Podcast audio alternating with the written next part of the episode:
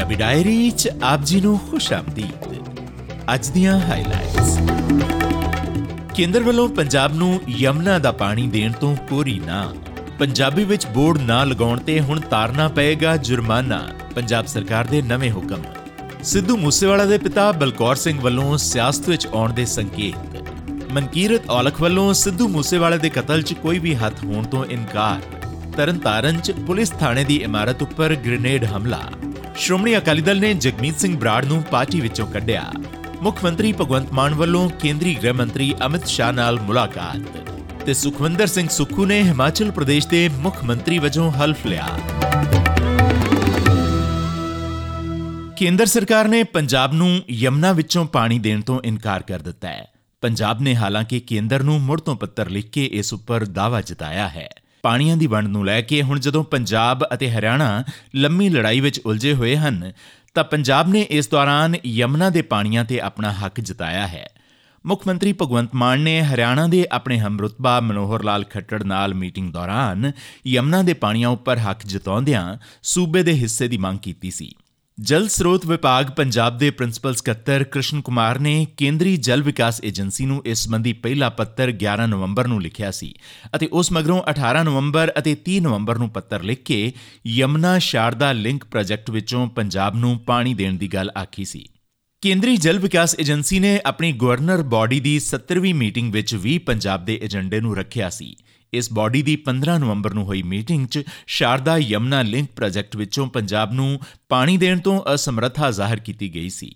ਪੰਜਾਬ ਸਰਕਾਰ ਨੇ ਮੰਗ ਕੀਤੀ ਸੀ ਕਿ ਦਰਿਆਵਾਂ ਨੂੰ ਆਪਸੀ ਲਿੰਕ ਕਰਨ ਦੀ ਜੋ ਕੌਮੀ ਯੋਜਨਾ ਬਣ ਰਹੀ ਹੈ, ਉਸ ਵਿੱਚ ਸ਼ਾਮਿਲ ਸ਼ਾਰਦਾ ਯਮਨਾ ਲਿੰਕ ਵਿੱਚ ਪੰਜਾਬ ਨੂੰ ਬਤੌਰ ਲਾਭਪਾਤਰੀ ਸ਼ਾਮਿਲ ਕੀਤਾ ਜਾਵੇ।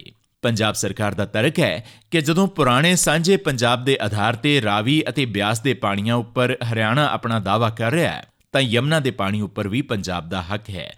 ਕਿਉਂਕਿ ਯਮਨਾ ਦਾ ਪਾਣੀ, ਜੋ ਕਿ ਹੁਣ ਹਰਿਆਣਾ ਵਿੱਚ ਹੈ, ਉਹ ਸਾਂਝੇ ਪੰਜਾਬ ਵੇਲੇ ਪੰਜਾਬ ਨੂੰ ਮਿਲਿਆ ਕਰਦਾ ਸੀ। ਤਾਂ ਯਮਨਾ ਚੋਂ ਵੀ ਮੌਜੂਦਾ ਪੰਜਾਬ ਦਾ ਹੱਕ ਇਸੇ ਆਧਾਰ ਤੇ ਬਣਦਾ ਹੈ। ਪੰਜਾਬ ਸਰਕਾਰ ਨੇ ਮਾਂ ਬੋਲੀ ਦੇ ਪਸਾਰ ਵਾਸਤੇ ਦੁਕਾਨਾਂ ਅਤੇ ਦਫ਼ਤਰਾਂ ਦੇ ਅੱਗੇ ਲੱਗੇ ਬੋਰਡ ਪੰਜਾਬੀ ਵਿੱਚ ਲਿਖਣ ਵਾਸਤੇ ਆਖਰੀ ਚੇਤਾਵਨੀ ਦਿੱਤੀ ਹੈ।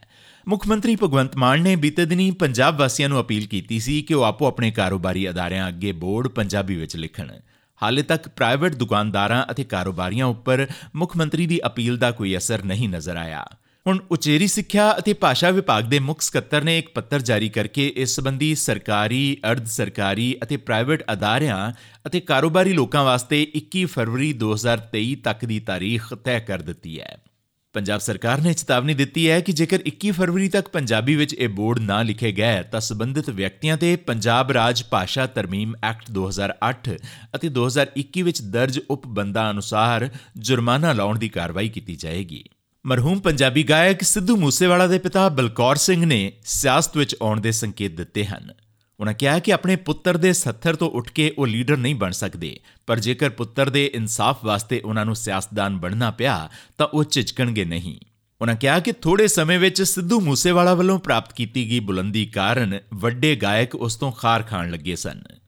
ਜ਼ਿਕਰਯੋਗ ਹੈ ਕਿ ਪੰਜਾਬੀ ਗਾਇਕ ਬੱਬੂ ਮਾਨ ਨੇ ਮਾਨਸਾ ਪੁਲਿਸ ਵੱਲੋਂ ਬੀਤੇ ਦਿਨੀ ਕੀਤੀ ਗਈ ਪੁੱਛ ਪੜਤਾਲ ਮਗਰੋਂ ਕਿਹਾ ਸੀ ਕਿ ਉਸ ਦਾ ਸਿੱਧੂ ਮੂਸੇਵਾਲਾ ਨਾਲ ਕੋਈ ਝਗੜਾ ਨਹੀਂ ਸੀ, ਬਲਕਿ ਸਿਰਫ ਸਟੇਜੀ ਰੌਲਾ ਹੀ ਸੀ। ਦੂਜੇ ਪਾਸੇ, ਮੂਸੇਵਾਲਾ ਕਤਲ ਤੋਂ ਬਾਅਦ ਪਹਿਲੀ ਵਾਰ ਖੁੱਲ ਕੇ ਸਾਹਮਣੇ ਆਏ ਗਾਇਕ ਮਨਕੀਰਤ ਔਲਖ ਨੇ ਕਿਹਾ ਹੈ ਕਿ ਸਿੱਧੂ ਉਸ ਦਾ ਛੋਟਾ ਭਰਾ ਸੀ ਅਤੇ ਸਿੱਧੂ ਦੇ ਕਤਲ ਵਿੱਚ ਉਸ ਦਾ ਕੋਈ ਹੱਥ ਨਹੀਂ ਹੈ ਅਤੇ ਇਸ ਮਾਮਲੇ ਨੂੰ ਇਹ ਸਾਰੀ ਰੰਗਤ ਸੋਸ਼ਲ ਮੀਡੀਆ ਨੇ ਹੀ ਦਿੱਤੀ ਹੈ। ਮਨਕੀਰਤ ਔਲਖ ਨੇ ਇੱਕ ਨਿੱਜੀ ਚੈਨਲ ਨੂੰ ਦਿੱਤੇ ਇੰਟਰਵਿਊ ਵਿੱਚ ਕਿਹਾ ਕਿ ਸੋਸ਼ਲ ਮੀਡੀਆ ਨੇ ਸਿੱਧੂ ਖਿਲਾਫ ਉਸ ਨੂੰ ਰੱਜ ਕੇ ਭੰਡਿਆ ਹੈ। ਉਹਨਾਂ ਕਿਹਾ ਕਿ ਪੁਲਿਸ ਜਾਂਚ ਤੋਂ ਬਾਅਦ ਉਹ ਸਿੱਧੂ ਦੇ ਪਰਿਵਾਰ ਨੂੰ ਮਿਲ ਕੇ ਸਾਰੀ ਸਥਿਤੀ ਸਪਸ਼ਟ ਕਰ ਦੇਣਗੇ। ਮਨਕੀਰਤ ਨੇ ਦੱਸਿਆ ਕਿ ਉਸ ਨੂੰ ਧਮਕੀਆਂ ਮਿਲ ਰਹੀਆਂ ਹਨ, ਜਿਸ ਕਰਕੇ ਫਿਲਹਾਲ ਉਸ ਨੇ ਆਪਣੇ ਸਾਰੇ ਸ਼ੋਅ ਰੱਦ ਕਰ ਦਿੱਤੇ ਹਨ ਅਤੇ ਗਾਉਣਾ ਵੀ ਬੰਦ ਕਰ ਦਿੱਤਾ ਹੈ। ਅਸੀਂ ਬੜਾ ਵਧੀਆ ਵਰਤਦੇ ਰਹੇ ਹਾਂ ਜੀ, ਮੇਰਾ ਬੜਾ ਵਧੀਆ ਪਿਆਰ ਰਿਹਾ। ਸਿੱਧੂ ਮੂਸੇ ਵਾਲਾ ਹੋਮਲੈਂਡ ਰਹਿੰਦਾ ਸੀ, ਅਸੀਂ ਇੱਕ ਦੂਜੇ ਨਾਲ ਹੋਮਲੈਂਡ ਇੱਥੇ ਵੀ ਮਿਲੇ ਆ ਕੈਨੇਡਾ ਵੀ ਮਿਲੇ ਆ ਰੱਬ ਜਾਣਦਾ ਕੀ ਆ, ਮੀਡੀਆ ਦਾ ਬੜਾ ਧੰਨਵਾਦ ਆ। ਵਾਰ-ਵਾਰ ਇੱਕ ਹੀ ਨਾਂ ਤੇ ਧੱਕਾ ਲਾਈ ਜਾਂਦਾ, ਮਨਕਰ ਤੌਲਕ ਮਨਕਰ ਤੌਲਕ ਮੈਂ ਬਾਹਰ ਜਾਣਾ ਮੇਰੀ ਵਾਈਫ ਪ੍ਰੈਗਨੈਂਟ ਸੀ ਉਦੋਂ ਬੇਬੀ ਹੋਣ ਵਾਲਾ ਸੀ, ਤੇ ਬੰਦਾ ਆਪਦੇ ਪਰਿਵਾਰ ਕੋਲ ਨਹੀਂ ਜਾ ਸਕਦਾ। ਮੈਂ ਆਪਦੇ ਪਰਿਵਾਰ ਕੋਲ ਗਿਆ, ਇੱਥੋਂ ਕਿਨੇ 에어ਪੋਰਟ ਚੜਿਆ ਫਲਾਈਟ ਹੁੰਦੀ 15-16 ਘੰਟਿਆਂ ਦੀ। ਉਹ 16 ਘੰਟਿਆਂ 'ਚ ਨਿਆਂ ਕਰਤਾ ਮਨਕਰਤ ਭੱਜ ਗਿਆ ਮਨਕਰਤ ਭੱਜ ਗਿਆ। ਮੇਰੇ ਦਿਲ ਨੂੰ ਦੱਸੋ ਮੈਂ ਕੀ ਬੀਤੀ ਹੋਊਗੀ ਜੀ ਭਾਜੀ। ਸੋ ਠੀਕ ਆ, ਜੋ ਚੱਲ ਰਿਹਾ ਪਰ ਮੇਰੀ ਬਣਦੀ ਸੀ। ਸਰਹੱਦੀ ਜ਼ਿਲ੍ਹੇ ਤਰਨਤਾਰਨ ਦੇ ਸਰਹਾਲੀ ਪੁਲਿਸ ਥਾਣੇ ਉੱਪਰ ਸ਼ੁੱਕਰਵਾਰ ਦੇਰ ਰਾਤ ਨੂੰ ਰਾਕਟ ਪ੍ਰੋਪੈਲਡ ਗ੍ਰੇਨੇਡ ਰਾਹੀਂ ਹਮਲਾ ਕੀਤਾ ਗਿਆ। ਪਿਛਲੇ 7 ਮਹੀਨਿਆਂ ਦੌਰਾਨ ਪੰਜਾਬ ਵਿੱਚ ਅਜਿਹਾ ਦੂਜਾ ਹਮਲਾ ਹੈ। ਪੰਜਾਬ ਦੇ ਪੁਲਿਸ ਮੁਖੀ ਗੌਰਵ ਯਾਦਵ ਨੇ ਇਸ ਨੂੰ ਫੌਜੀ ਗ੍ਰੇਡ ਦਾ ਅਸਲਾ ਦੱਸਿਆ ਹੈ। ਡੀਜੀਪੀ ਨੇ ਦੱਸਿਆ ਕਿ ਵੱਡੀ ਸੰਭਾਵਨਾ ਹੈ ਕਿ ਇਸ ਨੂੰ ਸਰਹੱਦ ਪਾਰੋਂ ਤਸਕਰੀ ਕਰਕੇ ਲਿਆਂਦਾ ਗਿਆ ਹੋਵੇਗਾ। ਉਹਨਾਂ ਕਿਹਾ ਕਿ ਸਪਸ਼ਟ ਸੰਕੇਤ ਹਨ ਕਿ ਇਹ ਗਵਾਂਢੀ ਮੁਲਕ ਦੀ ਦੇਸ਼ ਨੂੰ ਸੱਟ ਮਾਰਨ ਦੀ ਰਣਨੀਤੀ ਹੈ। ਸਿੱਧੂ ਮੂਸੇਵਾਲਾ ਕਤਲकांड ਦੇ ਸਾਜ਼ਿਸ਼ਕਾਰੇ ਗੋਲਡੀ ਬਰਾੜ ਬਾਰੇ ਪੁੱਛੇ ਸਵਾਲ ਦੇ ਜਵਾਬ ਵਿੱਚ ਪੁਲਿਸ ਮੁਖੀ ਨੇ ਕਿਹਾ ਕਿ ਮੁੱਖ ਮੰਤਰੀ ਪਹਿਲਾਂ ਹੀ ਇਸ ਬਾਰੇ ਬਿਆਨ ਦੇ ਚੁੱਕੇ ਹਨ। ਉਹਨਾਂ ਨੇ ਕਿਹਾ ਕਿ ਪੁਲਿਸ ਅਮਰੀਕਾ ਅਤੇ ਹੋਰ ਏਜੰਸੀਆਂ ਦੇ ਸੰਪਰਕ ਵਿੱਚ ਹੈ। ਜਦ ਡੀਜੀਪੀ ਨੂੰ ਗੋਲਡੀ ਬਰਾੜ ਦੇ ਹਿਰਾਸਤ ਵਿੱਚ ਲੈ ਜਾਣ ਬਾਰੇ ਪੁੱਛਿਆ ਗਿਆ ਤਾਂ ਉਹਨਾਂ ਨੇ ਕਿਹਾ ਕਿ ਧੀਰਜ ਰੱਖੋ, ਸਭ ਕੁਝ ਸਾਫ਼ ਹੋ ਜਾਏਗਾ। ਯਾਦਵ ਨੇ ਲੋਕਾਂ ਨੂੰ ਅਪੀਲ ਕੀਤੀ ਕਿ ਜਦ ਵੀ ਕਿਸੇ ਨੂੰ ਫਿਰੌਤੀ ਬਾਰੇ ਕੋਈ ਫੋਨ ਆਵੇ ਤਾਂ ਇਸ ਬਾਬਤ ਪੁਲਿਸ ਨੂੰ ਜ਼ਰੂਰ ਜਾਣਕਾਰੀ ਦਿੱਤੀ ਜਾਵੇ ਜੀ ਏਜੰਸੀ ਦੂਜੇ ਕੰਟਰੀ ਨਾਲ ਵੀ ਆਰ ਇਨ ਟੱਚ ਸੋ ਮੈਂ ਇਸ ਤੇ ਸੀਐਮ ਸਾਹਿਬ ਦਾ ਬਿਆਨ ਆ ਚੁੱਕਿਆ ਹੈ ਮੈਂ ਕੋਈ ਬਹੁਤ ਜ਼ਿਆਦਾ ਇਸ ਤੇ ਮੈਂ ਕਮੈਂਟ ਨਹੀਂ ਦੇ ਸਕਦਾ ਤੁਸੀਂ ਇਹ ਇਹ ਸਾਰਾ ਕੁਝ ਕਲੀਅਰ ਹੋ ਜਾਊਗਾ ਪੇਸ਼ੈਂਸ ਰੱਖੋ ਜੀ ਅਸੀਂ ਇਹਨਾਂ ਦੇ ਨਾਪਾਕ ਇਰਾਦਿਆਂ ਨੂੰ ਅਸੀਂ ਮੂੰਹ ਤੋੜ ਜਵਾਬ ਦਾਂਗੇ ਇਸੇ ਦਰਮਿਆਨ ਸ਼੍ਰੋਮਣੀ ਅਕਾਲੀ ਦਲ ਦੀ ਅਨੁਸ਼ਾਸਨੀ ਕਮੇਟੀ ਨੇ ਇੱਕ ਵੱਡੀ ਕਾਰਵਾਈ ਕਰਦਿਆਂ ਸਾਬਕਾ ਸੰਸਦ ਮੈਂਬਰ ਜਗਮੀਤ ਸਿੰਘ ਬਰਾੜ ਨੂੰ ਪਾਰਟੀ ਵਿੱਚੋਂ ਕੱਢ ਦਿੱਤਾ। ਦਲ ਦੀ ਅਨੁਸ਼ਾਸਨੀ ਕਮੇਟੀ ਨੇ ਜਗਮੀਤ ਸਿੰਘ ਬਰਾੜ ਨੂੰ ਨੋਟਿਸਾਂ ਦਾ ਜਵਾਬ ਦੇਣ ਵਾਸਤੇ ਸ਼ਨੀਚਰਵਾਰ ਨੂੰ ਆਖਰੀ ਮੌਕਾ ਦਿੱਤਾ ਸੀ। ਕਮੇਟੀ ਦੇ ਮੁਖੀ ਸਿਕੰਦਰ ਸਿੰਘ ਮਲੂਕਾ ਨੇ ਸ਼੍ਰੀ ਬਰਾੜ ਨੂੰ ਪਾਰਟੀ ਵਿੱਚੋਂ ਕੱਢਣ ਦਾ ਐਲਾਨ ਕਰਦਿਆਂ ਕਿਹਾ ਕਿ ਉਹ ਲਗਾਤਾਰ ਪਾਰਟੀ ਨੂੰ ਕਮਜ਼ੋਰ ਕਰਨ ਵਾਲੀਆਂ ਗਤੀਵਿਧੀਆਂ ਕਰ ਰਹੇ ਸਨ। ਬਰਾੜ ਸਾਹਿਬ ਨੂੰ ਪਾਰਟੀ ਦੇ ਵਿੱਚ ਲਿਆਂਦਾ ਤਾਂ ਚੰਗੇ ਵਾਸਤੇ ਹੀ ਲਿਆਂਦਾ ਸੀ।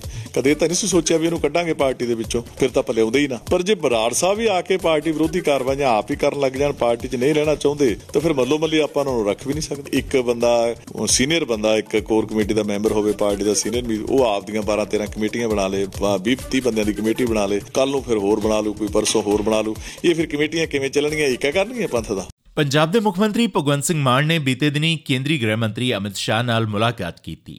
ਉਹਨਾਂ ਬੇਅਦਬੀ ਦੇ ਘਿਨੌਣੇ ਅਪਰਾਧ ਦੇ ਦੋਸ਼ੀਆਂ ਨੂੰ ਸਖਤ ਸਜ਼ਾਵਾਂ ਦੇਣ ਵਾਸਤੇ ਰਾਜ ਦੇ ਦੋ ਮਹੱਤਵਪੂਰਨ ਬਕਾਇਆ ਬਿੱਲਾਂ ਦੀ ਰਾਸ਼ਟਰਪਤੀ ਦੀ ਮਨਜ਼ੂਰੀ ਲੈਣ ਵਾਸਤੇ ਭਾਰਤ ਸਰਕਾਰ ਦੇ ਦਖਲ ਦੀ ਵੀ ਅਪੀਲ ਕੀਤੀ। ਮੁੱਖ ਮੰਤਰੀ ਨੇ ਕੰਡਿਆਲੀ ਤਾਰ ਕਾਰਨ ਕਿਸਾਨਾਂ ਨੂੰ ਦਰਪੇਸ਼ ਮੁਸ਼ਕਲਾਂ, ਡਰੋਨ ਰਾਹੀਂ ਹੁੰਦੀ ਹਥਿਆਰਾਂ ਅਤੇ ਨਸ਼ਿਆਂ ਦੀ ਤਸਕਰੀ ਅਤੇ ਪੰਜਾਬ ਪੁਲਿਸ ਦੇ ਆਧੁਨਿਕੀਕਰਨ ਵਰਗੇ ਮੁੱਦਿਆਂ ਉੱਪਰ ਵੀ ਚਰਚਾ ਕੀਤੀ। ਹਿਮਾਚਲ ਪ੍ਰਦੇਸ਼ ਵਿੱਚ ਵਿਧਾਨ ਸਭਾ ਚੋਣਾਂ ਜਿੱਤਣ ਤੋਂ ਬਾਅਦ ਕਾਂਗਰਸ ਦੇ ਸੁਖਵਿੰਦਰ ਸਿੰਘ ਸੁੱਖੂ ਨੇ ਹਿਮਾਚਲ ਪ੍ਰਦੇਸ਼ ਦੇ 15ਵੇਂ ਮੁੱਖ ਮੰਤਰੀ ਵਜੋਂ ਹਲਫ ਲਿਆ। ਇਸ ਮੌਕੇ ਤੇ ਕਾਂਗਰਸ ਪ੍ਰਧਾਨ ਮਲਿਕ ਅਰਜੁਨ ਖੜਗੇ, ਰਾਹੁਲ ਗਾਂਧੀ, ਪ੍ਰਿਯੰਕਾ ਗਾਂਧੀ ਵਾਡਰਾ ਸਮੇਤ ਪਾਰਟੀ ਦੇ ਹੋਰ ਸੀਨੀਅਰ ਆਗੂ ਵੀ ਹਾਜ਼ਰ ਸਨ। ਰਾਜਪਾਲ ਰਜਿੰਦਰ ਵਿਸ਼ਵਨਾਥ ਅਰਲੇਕਰ ਨੇ ਸੁਖੂ ਅਤੇ ਮੁਕੇਸ਼ ਅਗਨੀਹੋਤਰੀ ਨੂੰ ਹਲਫ ਦਿਵਾਇਆ। ਪਿਛਲੀ ਵਿਧਾਨ ਸਭਾ ਵਿੱਚ ਵਿਰੋਧੀ ਧਿਰ ਦੇ ਆਗੂ ਰਹੇ ਅਗਨੀਹੋਤਰੀ ਸੂਬੇ ਦੇ ਪਹਿਲੇ ਉਪ ਮੁੱਖ ਮੰਤਰੀ ਬਣੇ ਨੇ। ਪ੍ਰਧਾਨ ਮੰਤਰੀ ਨਰਿੰਦਰ ਮੋਦੀ ਨੇ ਸੁਖੂ ਨੂੰ ਮੁੱਖ ਮੰਤਰੀ ਬਣਨ ਤੇ ਵਧਾਈ ਦਿੰਦਿਆਂ ਭਰੋਸਾ ਦਿੱਤਾ ਕਿ ਹਿਮਾਚਲ ਪ੍ਰਦੇਸ਼ ਦੇ ਹੋਰ ਵਿਕਾਸ ਵਾਸਤੇ ਕੇਂਦਰ ਵੱਲੋਂ ਹਰ ਸੰਭਵ ਯੋਗਦਾਨ ਪ੍ਰਦਾਨ ਕੀਤਾ ਜਾਏਗਾ। ਇਸੀ ਅੱਜ ਦੀ ਪੰਜਾਬੀ ਡਾਇਰੀ। ਤੁਹਾਡਾ ਦਿਨ ਸ਼ੁਭ ਰਵੇ। ਹੁਣ ਇਜਾਜ਼ਤ ਦਿਓ।